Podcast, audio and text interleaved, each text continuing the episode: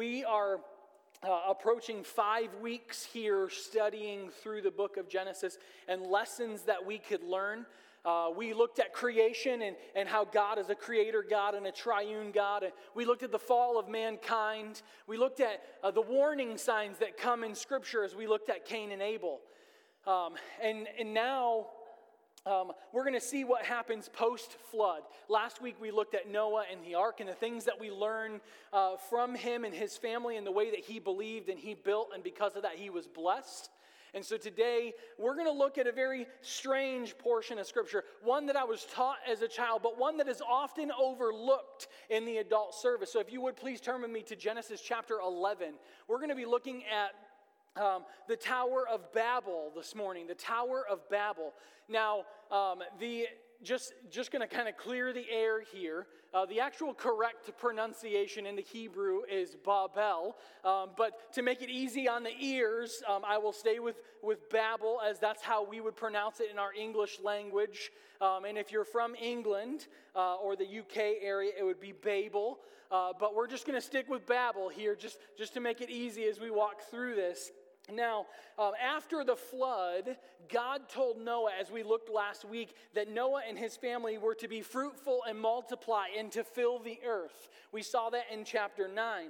Now, if you were to read through chapter 10 of Genesis, you would see that it was happening as people and languages began to multiply. And it looked almost like a simple fulfillment of what God's command was to Noah and his family. It almost looked like obedience. But then we, we get to Genesis 11 and we see this bomb that is dropped upon us. This bomb that happens that there was no obedience whatsoever. There was no spreading. All they were doing was clustering together in one area. And so God comes down, shatters that disobedience, and he made the clustering impossible. Now, I want us to, to dig in here uh, in Genesis chapter 11 because we're going to see that God began to confuse their language and he broke humanity into many people groups. And he did this because there are two sins here that we see exposed in Scripture, ones that we often overlook. Now, I want us to dig in for just a moment and see what these two sins were and why God brought his judgment upon them because of it, and ask how can this passage of Scripture glorify God?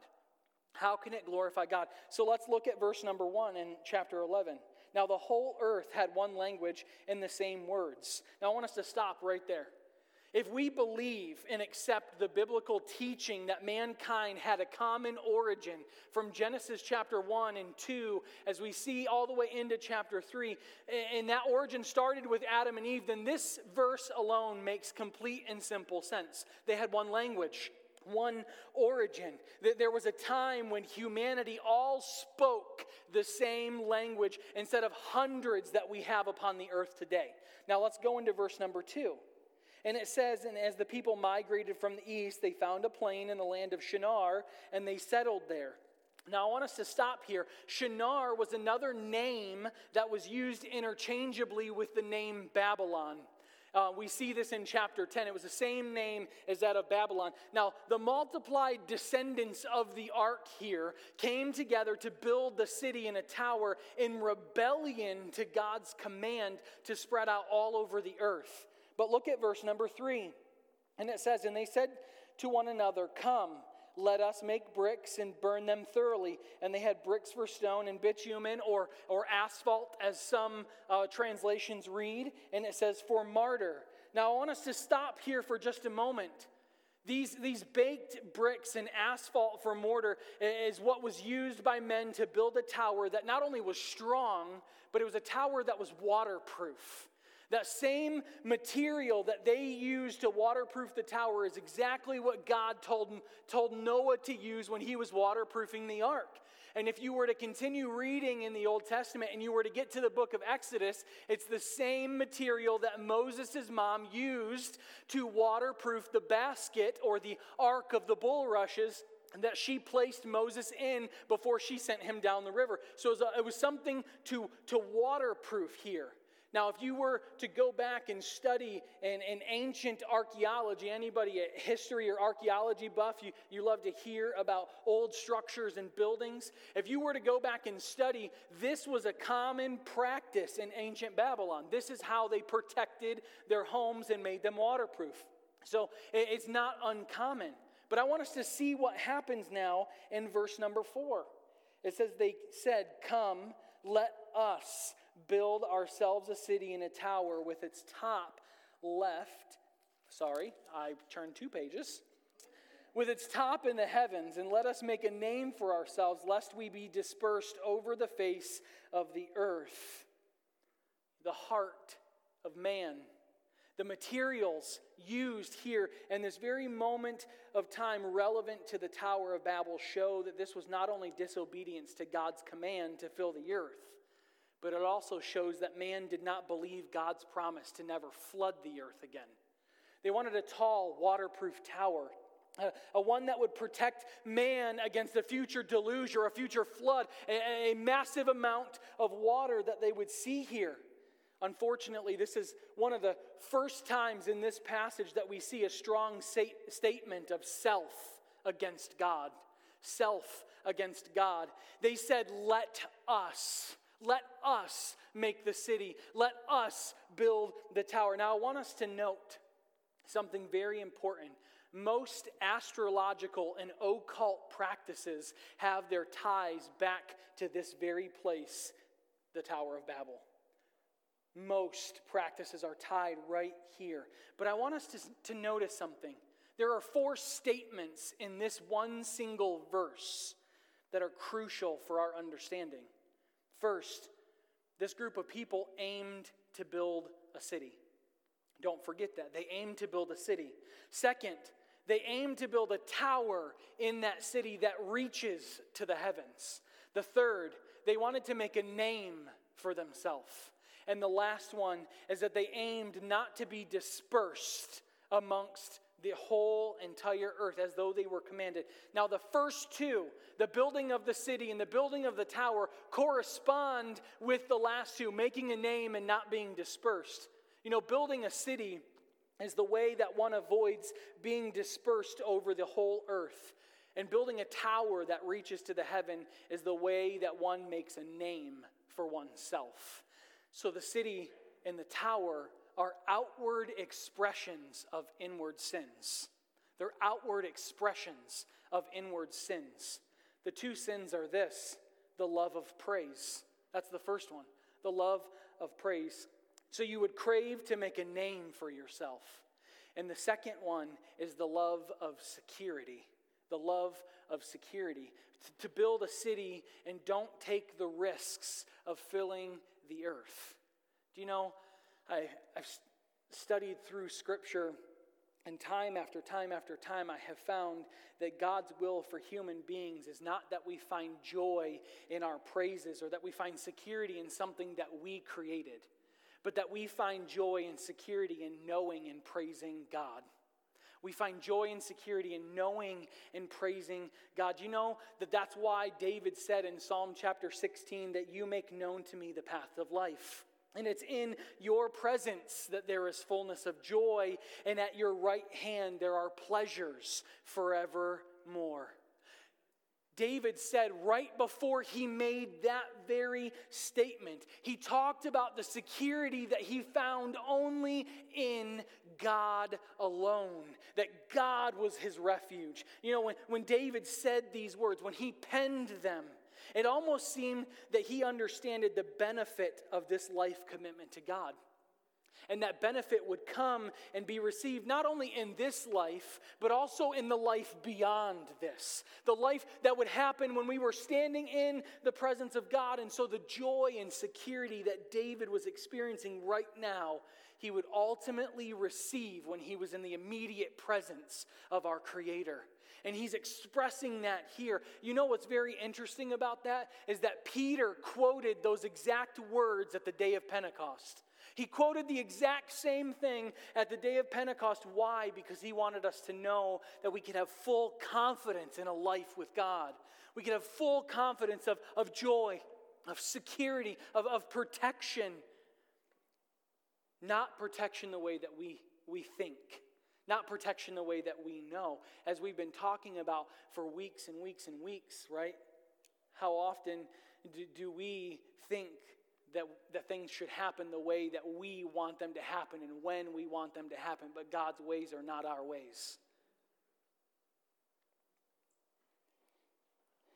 I want us to think, though, for just a moment about our lives. How often, how often is our life lived for shallow entertainments? How often is our life lived for shallow excitement? This is not what Peter was talking about. This is not what Moses was talking about. This is not what David, this is not shallow. This here is fullness of joy, fullness of protection through the power of the Holy Spirit in us. Man, the spectacular sins that we see here in man, even after the flood, do you know the flood was a thunderclap of warning to the descendants of Noah to say, This is what happens when you stray from me. And yet, we see a picture after the flood that we are no better after the flood than what they were prior to it. Sin didn't just magically go away, and people begin to stray from God immediately following the human condition that we have today was the same as it was in Adam and Eve the exact same. And they decided for themselves what was best. They, they, they thought that they could rise up and claim the place of God. That's the story of mankind to this very day apart from redeeming grace. But I want us to look at what happens in, in verse number five. It says, The Lord came down to see the city and the tower which the children of man had built. Now, first, I want us to take note. He called them the children of man, or, or better translated, the sons of Adam. The sons of Adam. The, the building of this city and this tower was similar to what Adam did when he rebelled against God and he ate of the fruit in the Garden of Eden. It was the same thing. The sinful nature of Adam, Adam was passed on from descendant to descendant to descendant up until right now, including you and me. But man, it says the Lord came down. The Lord came down to see the city and the tower. I want you to write this down for you Gold Star students. Write it in your Bible, highlight it. I want you to write down the words holy scorn. Holy scorn.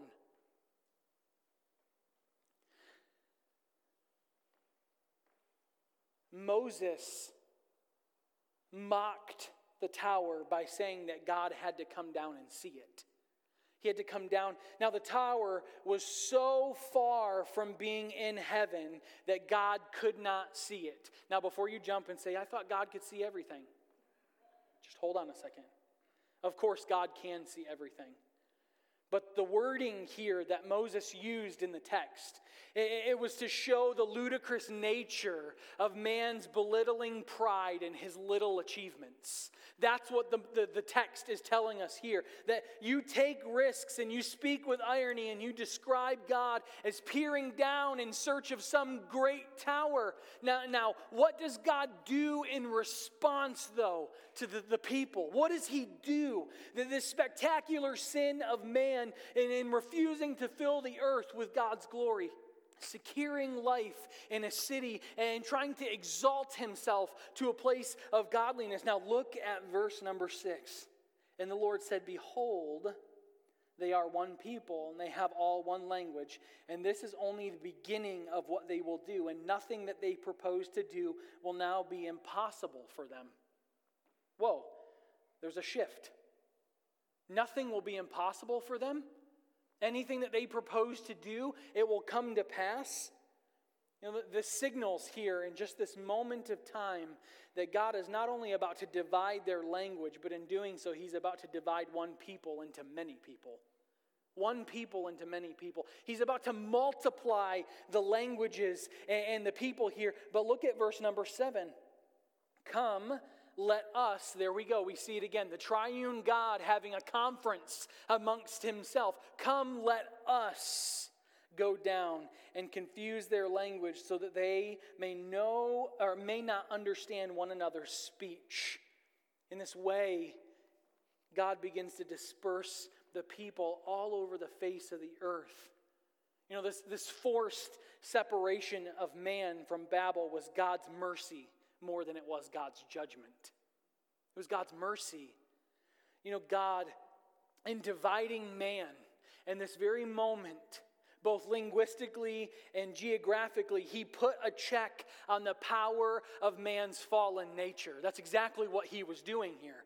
He, he, he responded to the presumption and the arrogance of man, and it was, it was making a way that it would be harder for man to communicate with one another. Thus, it would be harder to unite in some global plan.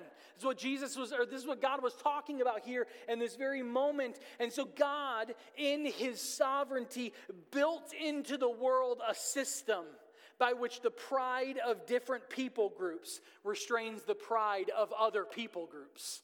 We see it right here for the very first time in Scripture that God knew the immense potential of the human beings that were created in His own image. He knew the potential that they had, and, and, He had given them liberty to exalt themselves and design their own security systems without trusting Him, but He limited that power. In this very moment of time, he limited the power of man. You know, thousands of languages around the world and thousands of different people groups limit the global aspirations of arrogant, sinful mankind. Now, you may be sitting here and asking, but Pastor, what do we take away from this passage of Scripture? What else do we learn aside from the things that have already been? What, what truths do we see here? Now, before I answer that question, I need us to keep in mind something. When God permits something to occur, he does so for a reason. I need you to keep that in mind. When God permits something to occur, he does so for a reason. It's a part of his plan. I've learned as I studied scripture and, and walked the, the life of a believer that God never acts whimsically or haphazardly. He always has a plan. It's never aimless in what he does. So when we see the pride and presumption and rebellion on the plains of Shinar, God knew exactly what he was doing and how he was going to respond to it. You know, this means that the people and the languages of all over the world are not an afterthought to God. They were a part of His plan. They were the judgment on, on sin, yes, but at the same time, they were designed by God to glorify Jesus Christ. That's why we have multiple languages. That's why we have different people groups. So, what can we learn? Well, there are a few things I want us to see from this passage of Scripture. First and foremost, Christians are guarded. Christians are guarded.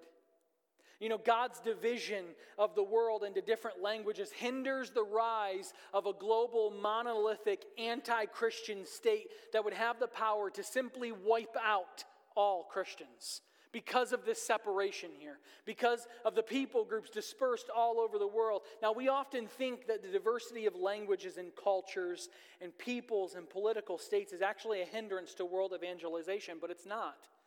The spread of Christ's word goes forth every single day. Not, not, not, not the way that God would see from our perspective. Do you know God is more concerned about the dangers of human uniformity than he is about human diversity? I'm going to say that one more time. God is more concerned about the dangers of human uniformity than he is about human diversity. Meaning, God is more concerned about people rising up to eliminate Christians more than he is concerned about what different people groups wear, or how their hair is styled, or what the color of their skin is. He's more concerned about the dangers that come as people gather together to eliminate Christianity. And we see that humans are far too evil to be allowed to unite in one language or one government. That's why the gospel of Christ spreads better and flourishes more now because we have 6,500 languages, not just in spite of it.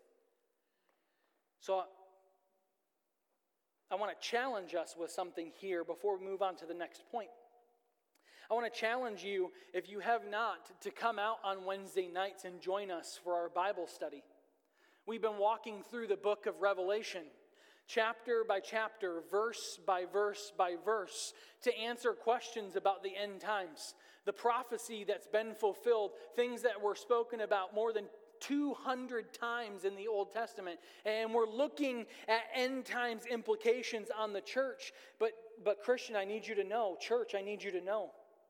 Revelation chapter 17 gives us several characteristics of a one world religion that will begin to dominate people and multitudes and nations and tongues. But right now, God has put a safeguard on Christians because they've been dispersed all around the globe.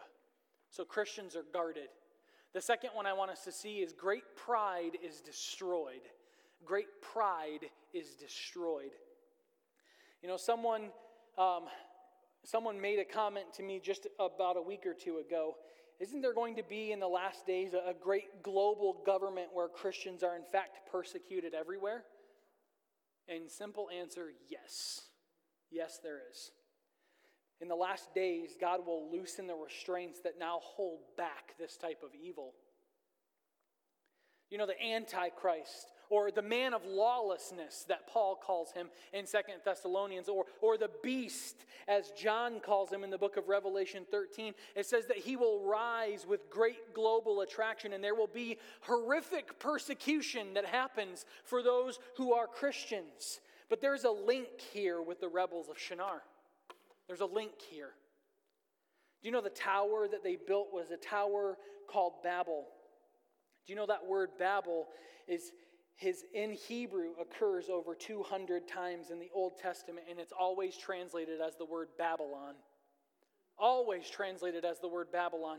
The, the writer in Genesis 11 here where he says, Therefore its name was called Babel because there the Lord confused the languages of the earth. It was a put down to the great city of Babylon. It was a put down here in Scripture because it meant that Babylon, with its vaulted towers and its walls and its gardens and its idolatry, is a pitiful effort compared to our God pitiful effort by man and his sinfulness. And that name, Babel or Babylon, is the name given to the city of the beast in the book of Revelation, chapter 14. And it says that the glory of Christ shines, even though for a brief season Babylon is drunk with the blood of Christian martyrs. She will, just like the Tower of Babel, be put to naught. It's a promise of the destruction of evil here uh, by Jesus himself. And that description marks her latter days in the book of Revelation. This picture of the destruction of this temple here, this tower, this man made tower to exalt self over God. But I want you to hear what the book of Revelation, chapter 18, says. Now, this is not um, a pass for you to get out of coming Wednesday night. Revelation chapter 18 says, Her sins are heaped high as heaven. As she glorified herself and lived in luxury, she gave her um, a like measure of torment and mourning. Since in her heart she says, I sit as a queen. I am no widow, and mourning I shall never see. Alas, alas, you great city, you mighty city Babylon, for in a single hour your judgment has come. What a beautiful promise from God. A beautiful promise for the believer. So, yes, in the last day, God is going to loosen the restraints that He has put on the nations. They will swell with pride. Christians will suffer. But I love what Paul wrote to the church at Thessalonica when he said, And then in one instance, Christ will come from his infinite height and slay the man of lawlessness with the breath of his mouth. Something that we have to look forward to. The man of lawlessness being slayed by the breath of Christ's mouth. And Babylon will be no more. The pride of man will be eliminated from the earth because of Christ. So the story here this account in the book of Genesis, chapter 11, is a foreshadowing of what is to come for the future of the church. It's a foreshadowing to us of the victory that comes at the end because of the victory of Christ.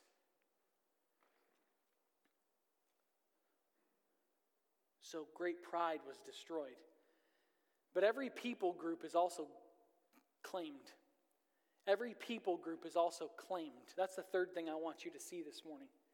The authority and the power of Jesus is magnificent because he lays claim on every single language group and every single people group. Look at the verse on the screen. It says, All authority in heaven and on earth has been given to me. So go therefore and make disciples of what? It's on the screens, people. What is it? Make disciples of all. You remember what I told you in the Greek that word all means? All. It means all. It means everything. So go and make disciples of all nations. Go and reach all people groups. All people will be impacted by the gospel. So, yes, in response to sin, God divided the languages and He divided the nations. But in the end, it magnifies the authority and the power of Christ to make disciples in every single language. In every single language. His power is all the more glorious because it breaks into all the different people groups and brings salvation. It's glorious. So, yes, yes, the gospel glorified is the next thing I need us to see this morning is that the gospel is glorified. The gospel is glorified. You know, the, the same must be said about Christ's gospel in particular the message of his death and resurrection, the, the message of forgiveness and justification. You know, Romans 1:16 is a, is a verse that's on the screen for you. It's a verse that, that I constantly read to myself as a pastor, constantly read to myself as a believer. I am not ashamed of the gospel. I'm not ashamed of the gospel. Why? Because it is the power of God for salvation to anyone who believes, to the Jew first, but also to the Greek, meaning that the gospel is for all people. It is for all people everywhere, in every language, in every nation. The multitudes will be able to hear and receive the gospel. Do you want to know what my favorite part, though, about the gospel is? My favorite part about the gospel is that it's not provincial. It's not provincial. It's not some tribal religion. It breaks into every language. It breaks into every single people group. And if there were no diversity of language, if there were none whatsoever, if the sin of Babel had not happened with its judgment, the global glory of the gospel of Christ would not shine as beautifully as it does in the prison uh, prisms of thousands of languages if this would not have occurred right here chapter 11, the book of Genesis, the gospel of Jesus Christ would not, would not be as beautifully glorious if this didn't occur. If we all still had one language. Man, the gospel of Jesus Christ is glorified. But then my favorite one, in the last one, is that Jesus is given praise because of this. Jesus is given praise. Pride has been destroyed. The gospel has been glorified. And it brings praise, all praise, to Jesus. Do you know the, the praise that Jesus receives from all the languages is more beautiful because of its diversity? It's more beautiful because of the diversity than it would be if there would only be one language and one people singing in that same language. We're going to be diving into chapter 4 and chapter 5 of Revelation this Wednesday. And there's a verse as I was studying this week that stuck out, and it says that they sang a new song, saying, Worthy are you to take the scroll and to open its seals, for you were slain And by your blood you ransomed people for God from every tribe and every language and every people and every nation, that you have made them a kingdom and priests to our God, and they shall reign on earth forever. Revelation 5, 9, and 10. But look at Revelation 7, two chapters later. It says, After this I looked, and behold, a great multitude that no one could number. What does it say? From every nation, from all tribes, and all people, and all languages, standing before the throne and before the Lamb, clothed in white robes with palm branches in their hand, and crying out with a loud voice Salvation belongs to our God who sits on the throne and to the Lamb. What a beautiful picture of all the nations all the diversity of languages, all the diversity of people worshiping the Creator God. The Creator God in the same place. It was the sin on the plains of Shinar. It was the sin at the Tower of Babel that gave rise to the multiplying of languages that ends in the most glorious praise to Christ from every language on earth. And as we started the service this morning, as we started the service, I, I quoted a verse from Psalm chapter 150. It says, Let everything that has breath praise the Lord. Let everything that has breath praise the Lord. I love a song uh, that I hear quite frequently on the radio that says, Even the rocks cry out so I'll cry out. Everything that has breath will praise the Lord. Everything. So, church, my challenge for you today not only is to come Wednesday as we dive into the, the book of Revelation further, but my challenge for us today is to never, ever, ever overlook a portion of Scripture.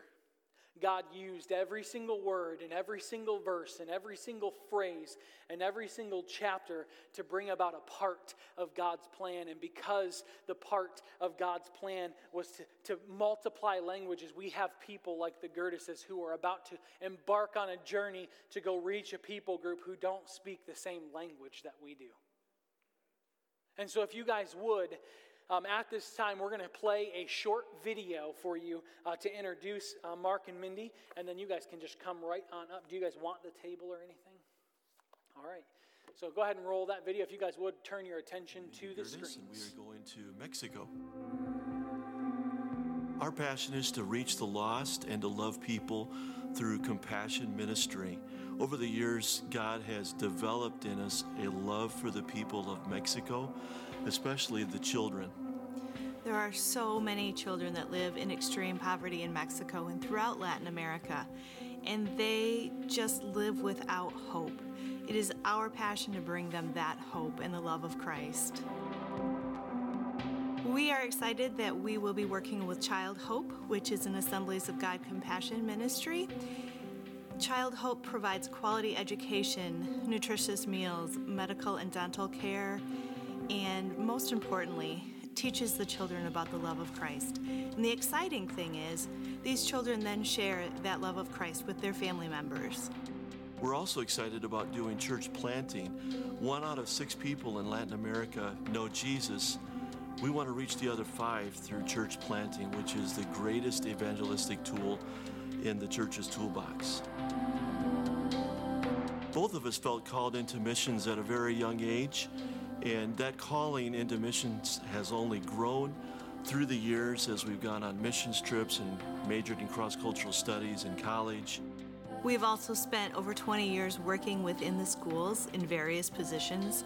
So, transitioning to working within a school, an educational and compassion setting in Mexico is really who we are. We've also pastored for 27 years and uh, we're excited about taking that experience with us on the field to work alongside the national church in helping to plant churches and then also mentor young pastors. Over the last few years, we have clearly sensed that the, God has been telling us the time to go is now. There have been many, many confirmations, and we know within our heart of hearts that now is the time. For 30 years, we waited. Meanwhile, uh, there was people in Mexico waiting for us to come. And the Lord has clearly told us that now is the time to go, and they can't wait any longer. So we must obey that call and go. And so we want to thank you for praying for us and for partnering with us so that we can go.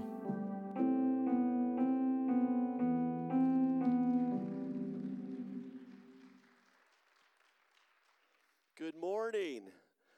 It's so good to see you this, this morning, and we are thrilled to be here. We are Mark and Mindy Gertis. You can just call us Mork and Mindy.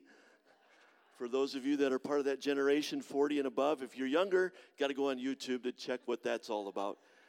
But uh, we are on our way to Mexico, and we are thrilled to be with you today. I want to say a special thank you to your pastor, Pastor Joshua, for having us come today. It was so kind of him to do that. And uh, what a powerful message this morning. That was a spectacular word uh, from Genesis to Revelation. And uh, how many know God loves diversity? Amen. I, I was going to Revelation 7 9 before you were there. I, you know, I just, it's just, I was picturing in, in scripture around the throne, all those tri- people groups, amen, worshiping the Lord. Amen. That's what it's all about. And we get to be a part of that. But um, Mindy is going to share with you a little bit this morning about uh, our family. So, we have lived in Ionia for the last 18 years. We know many of you. Amy LaForge in the back was my very, very first friend, even before we moved to Ionia. So, it's it's kind of like we're home, you know.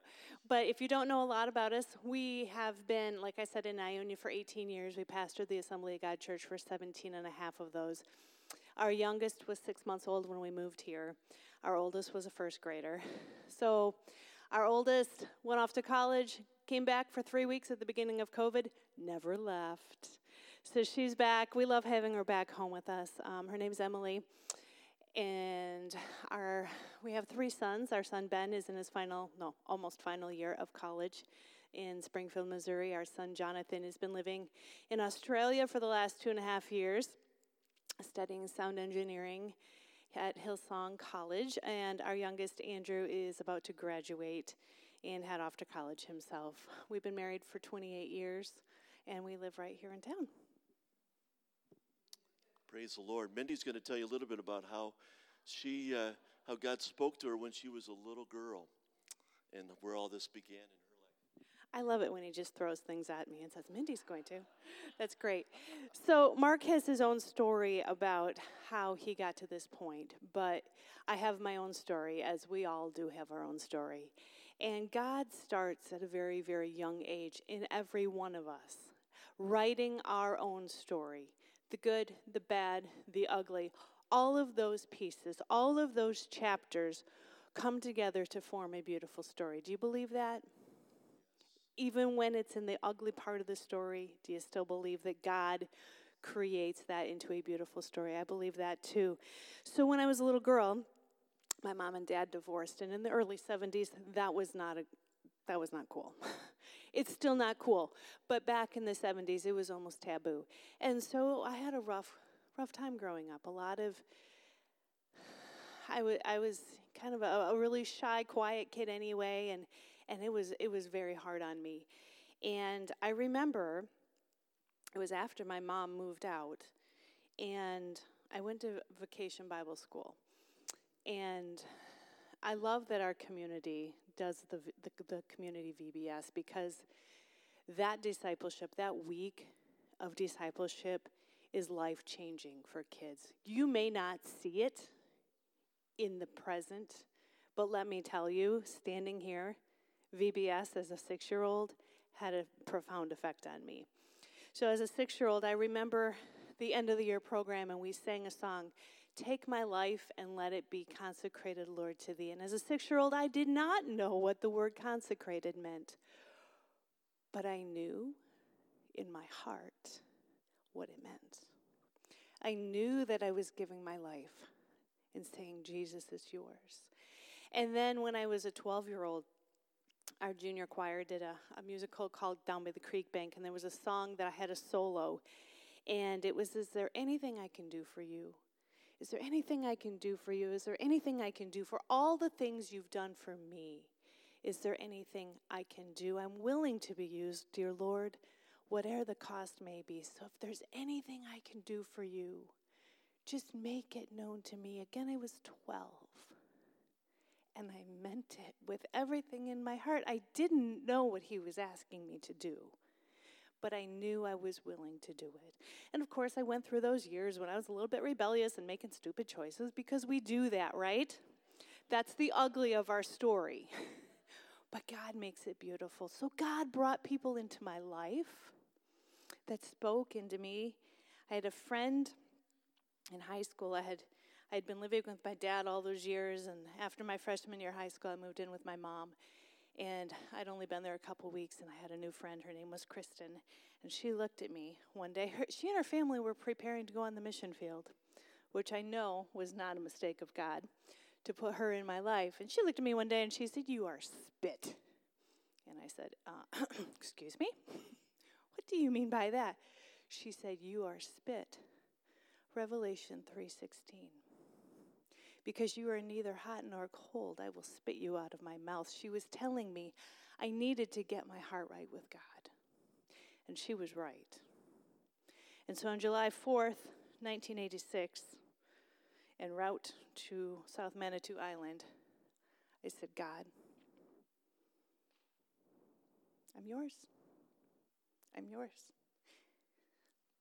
And I never looked back. And I didn't know at that time that God was saying, okay, one of these days you're not going to be in the U.S. anymore. I'm calling you to the mission field. I didn't realize that. But God kept putting people into my life that were missions minded. And honestly, I had a really bad attitude towards Soren, a really bad attitude. And, and, and I think that was probably just my flesh, you know, because they were all about missions and it bothered me. And one day I said, fine. I will go on a missions trip. I will see what the big deal is. And I signed up at my college to go on that trip.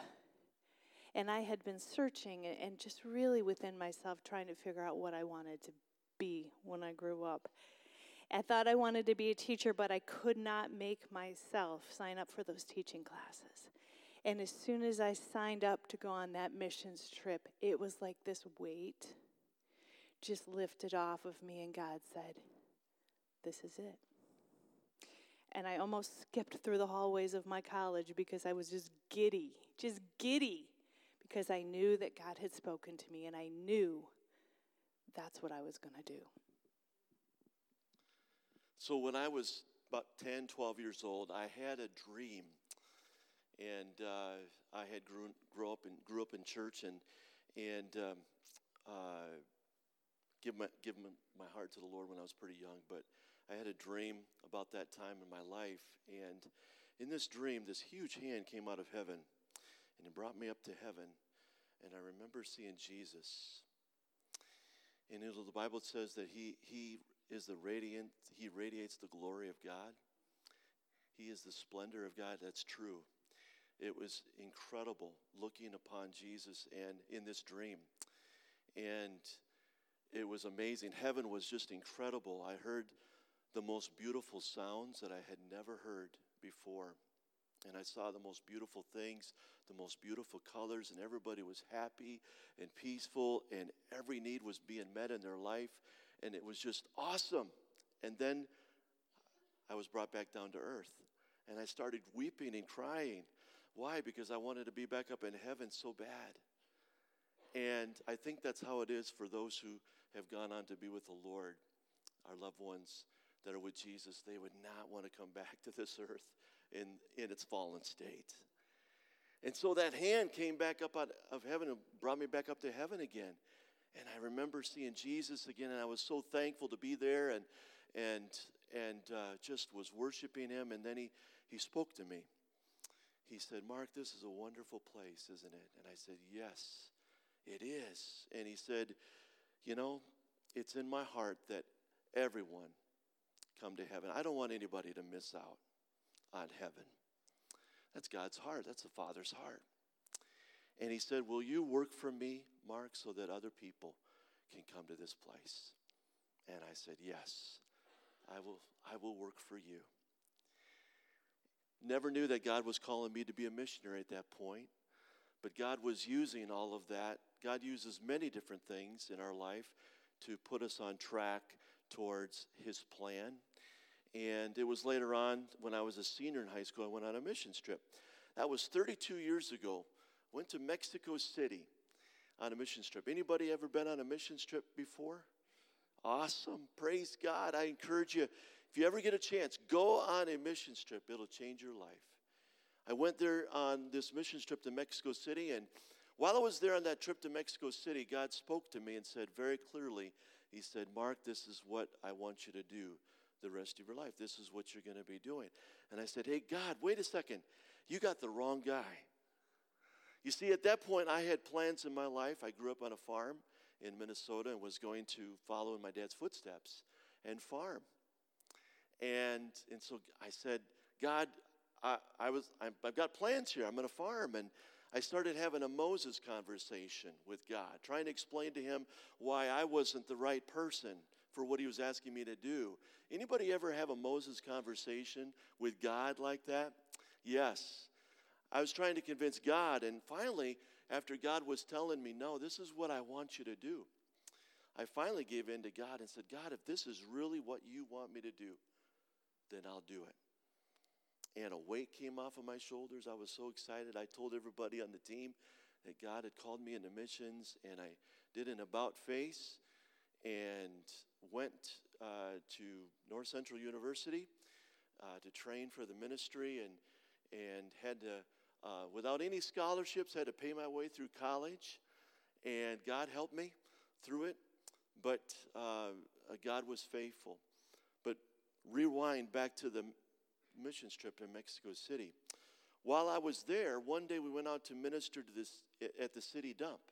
You might wonder why in the world would you go out to the city dump to minister? Well, believe it or not, there were people that were living out there at the city dump. And I'll never forget seeing families and even children literally digging through the trash. We think we have it bad in America, friends. Um, they have a poverty that we know nothing about. And I'll never, I'll never forget those images. They stuck with me and they are still with me to this day. God used all of that. And so, I don't know if you realize, but 42% of those who live in Mexico live on only a dollar a day. Isn't that amazing? There's 22 million children that are living in poverty, many of them extreme poverty, where they have no access uh, to uh, a doctor. They don't know where their next meal is coming from and they don't even have access to a bathroom. That's hard to imagine, isn't it? Um, and living on a dollar a day. There's many children that are living without hope, but this is where Jesus comes in. We are going to be working with an organization called Child Hope. Child Hope is a compassion ministry. It is run through the Assemblies of God, which is our sending organization. Child Hope is currently the largest evangelical school system within all of Latin America. There are approximately 300 schools within Latin America currently serving 100,000 children.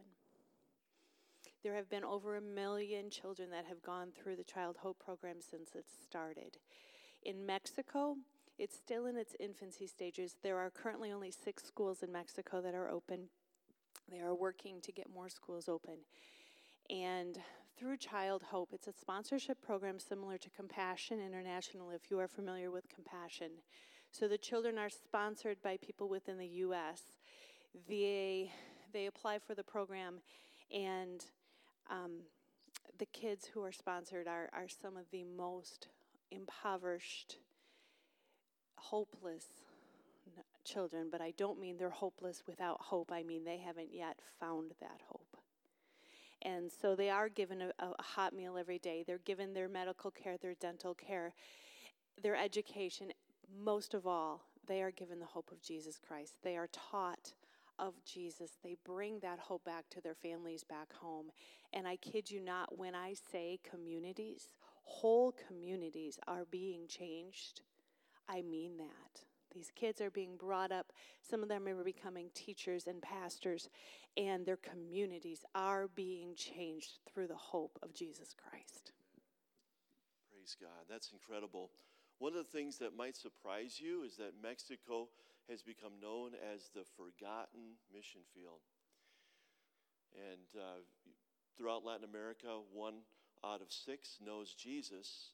So we are reaching the other five. That's our, that's our vision. But even in Mexico, believe it or not, 82% are religious, but in many parts of Mexico, like in Guadalajara, where we're going to be based, only about 2% of them actually have a personal relationship with Jesus. So many of them are lost without Christ, and they need the hope of Christ. Amen.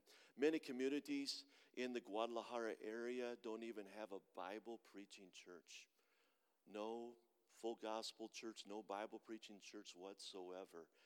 And so we are going to be working with the national church to help plant more churches. How many know that uh, Guadalajara needs more churches? Amen. We want to be a part of that, and uh, uh, just being able to come alongside them and help them, them, them with that. So, going back to our story, we had uh, gone to North Central, gone into ministry, and back then the Assemblies of God, we were going to go on the mission field, right? Back then, 30 years ago, the Assemblies of God always encouraged their missionaries to get pastoral experience. So we thought, okay, we'll pastor for a few years and then go on the mission field. Well, that two, three years ended up becoming 27 years of pastoring. How many know God doesn't just order your steps, but He orders your stops? Did you hear what I said? Amen. That's why there was a reason why we were in Trenton, Missouri. There was a reason why we were in Lake City, Michigan. There was a reason we, why we were in Ionia, Michigan for 17 and a half years. And so God used all of that as preparation. So we, for what we're going to be doing on the mission field. So we were praying, God, show us when it's time for us to go on the field. We were praying, God, what about the mission field? And we even got discouraged a little bit about that, wondering if this would ever happen. Until two years ago, we were on our way up north to Sleeping Bear Dunes. How many been there before? Sleeping Bear Dunes? Most beautiful place in Michigan. And on the way there, we came across a major motorcycle accident that had just happened. And we pulled off to the roadside, on the side of the road, and we began to pray. It was two people involved. And as we were praying, I'm beginning to feel the tug from the Holy Spirit that I needed to get out of the car and go pray for those people. But I was holding back. I was but I can pray while I'm in the car, you know, because I'm a little bit squeamish. And I was thinking, well, I can just pray while I'm in the car. Real spiritual, right? Real pastoral, right? So uh, I'm praying in the car, and until the Holy Spirit spoke through Mindy, and she said, You need to get out of this car and go pray for those people. You're a pastor. So, and now after I'm under all this conviction, I obediently get out of the car, get out of my comfort zone, and I went and prayed and ministered to those people.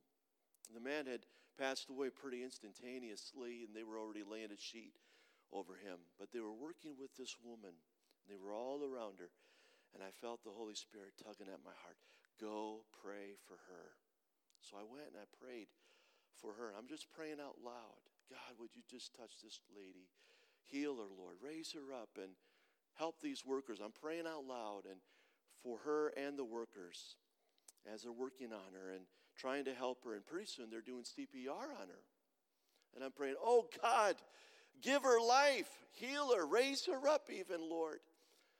You just speak your healing over this life right now. I am the resurrection and the life. He that believes in me, though he were dead, yet shall he live. Just in my own simplicity, in simpleness, just praying, pleading, God, touch this lady. And after about five, ten minutes of that, I didn't realize until later that they were no longer doing CPR on her. And it was because they got her back. And I just began to thank God, right? I just began to thank the Lord for what had just happened. that she was still with us. The Lord had brought her back, and I was just taking all of this in and the seriousness of what just happened, realizing what took place, that it was a matter of life or death for this couple. And I was just thanking God that we had a chance to be able to be there to pray. And then the Holy Spirit spoke to me very clearly, and He said, It was not a mistake that you were here. It was a divine appointment. How many know God has divine appointments in our life? Moments where God is doing something in our life that God wants to use us in. And then God spoke to me very clearly. He said um, these words He said, You've been waiting, you and Mindy have been waiting to go to the mission field, and there's people that have been waiting for you to come and minister to them. And they cannot wait any longer. It's a matter of life or death eternally for them. And the time to go is now. And so we didn't tell anybody what had happened. And um, the Lord spoke through a lady in our church a few days later, and she said, Pastor, I just got to talk to you. And she said, I just sense the Lord saying over you and Mindy, the time is now. Nobody had told her that. The very words that God had spoken to me on that roadside. And it's the fullness of time, Pastor, actually. God is calling you and Mindy to the nations, and you need to obey that call. We realized later that night, Mindy and I, that we had been in the ministry 25 years to that very day. That was our first Sunday 25 years earlier. How many know God is always on time? Maybe you've been waiting for God's fulfillment in a promise, something that He's called you to do. God always keeps His promises and He's always on time. And so I just want to leave you with 1 Thessalonians 5:24 that says, "For he who calls you is faithful, and he will do it." God has a plan for your life. God has a plan for every one of us to be used by him. Maybe not on the mission field, but you're right in the middle of a mission field right here in Ionia. Amen. To do the work of missions right here, even across the street and uh, God wants to use you in special ways. Let Him use you, let Him fulfill those things. Pray for us. Would you do that? Grab a prayer card um, and pray for us. You can sign up for our newsletter and follow us as we raise our budget to go to the field. We're at 37%. Praise God right now. And uh, maybe God would lay on your heart to partner with us, even. And uh, um, we would love to, for you to do that. And also, if you want to follow us on Facebook, you can go to Mark and Mindy's Journey to Mexico and follow us on Facebook. But thank you so much for allowing us to be here. Pastor Joshua, praise God. What a great group of people you have here. Amen. God bless you guys. It's so good to be home. Amen. Praise the Lord. Thank you so much. God bless you. I'm actually going to have you guys just stay right here with me. So I'm going to, um, I'd like to close us in a word of prayer, um, but pray over them and their journey and the things that they're having to walk through and get prepared for. Yes. Um, I've had I've had some time to be able to sit with uh, with Mark uh, over coffee and and talk about this journey a little bit more uh, extensively and. Um, you know, our, our goal uh, in having missionaries come, I mean, I don't know if you guys remember Nick and Erica Hemmerin were here with us a couple of, of months back who are about to leave for Africa. Um, and, and this is another couple. These are, these are couples that are, are about to do the work of God or are in the midst of doing the work of God. Uh, and as a church, we want to be able to partner with them uh, as they begin to uh, walk out the call that God has placed upon their life. Uh, as, as though we don't always get opportunities to go overseas. Not every single person in this church is going to get called uh, to become a missionary overseas somewhere else. Um, and so we as a church uh, should should be scripturally. We should support people, um, not just those who pastor churches, but those who leave um, and go uh, to continue the work of God. And so I just want to pray over you guys um, and then pray over us as a church and then uh, give you guys an opportunity to get back there so you're not bombarded by people. So if you don't mind, I'm actually going to stand behind you so I can um, kind of. Um, and so, God, we just come to you in this place. And we just, uh, we thank you for this couple here, for Mark and, and for Mindy, Lord, for them answering the call that you have placed upon their life, uh, not just to pastor for the last 27 years, but to step out in faith, God, to be used in a different country with a different language, a different people group, just like we heard about today, God. And that's all a part of your plan uh, for the glorification of your Son. And so, God, I'm praying for strength and endurance. Uh, as they uh, continue to walk through this process, God, I, I pray for, uh, for the finances, God, to come in that they need to be able to uh, support them as they go on this journey. I, I know that there are lots of things ahead to prepare. I know they have to go for language school. And so, God, I pray for uh, just clarity of mind as they have to navigate decisions and transitions. I pray that we as a church not only lift them up uh, daily and weekly in prayer, God, but that we as a church can rally financially to help be a support to them. Uh, God, use them greatly. Uh, let them be instruments, tools in your hand as they minister to families, to, to, to widows, to children, to, to workers, God, as they plant churches, as they work with children.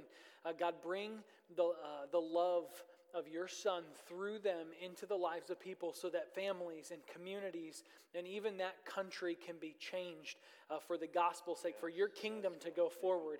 We just pray right now uh, over them in the name of Jesus that they would go uh, with a boldness. Uh, that they would continue to, to fervently seek after you for their own growth and development, that people would come alongside of them to be an encouragement to them as they go, God.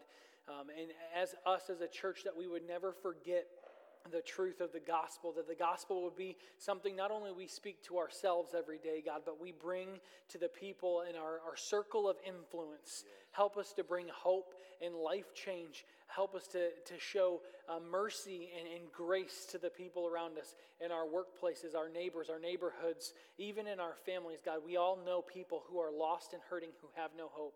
And so, God, use people uh, like, like those in this church, but also use people like Mark and Mindy as they, they respond to that call. As, and maybe, God, there's someone here in this church who you are calling into missions. And so, God, use situations and circumstances like this to bring about those, those, uh, that conviction and that response to you, God. I just ask and pray all of these things in the precious name of Jesus. Amen and amen and amen. Um, if you guys would like to head on back to your table after you get your things. Uh, church family, real quick, we are so thankful that you are here. Uh, with us today. Uh, just don't forget, there's no youth group this evening. If you have not had an opportunity to sign up for uh, the, um, the potluck that's happening in two weeks, please stop by the connection point, uh, as well as any guests that have connection cards. And if you've not had an opportunity to give, uh, you have the ability to do so now, um, or you can go on to the church website. Outside of that, church, I love you. I hope to see you Wednesday at 6:30 for our Bible study on the Book of Revelation. And you are sent.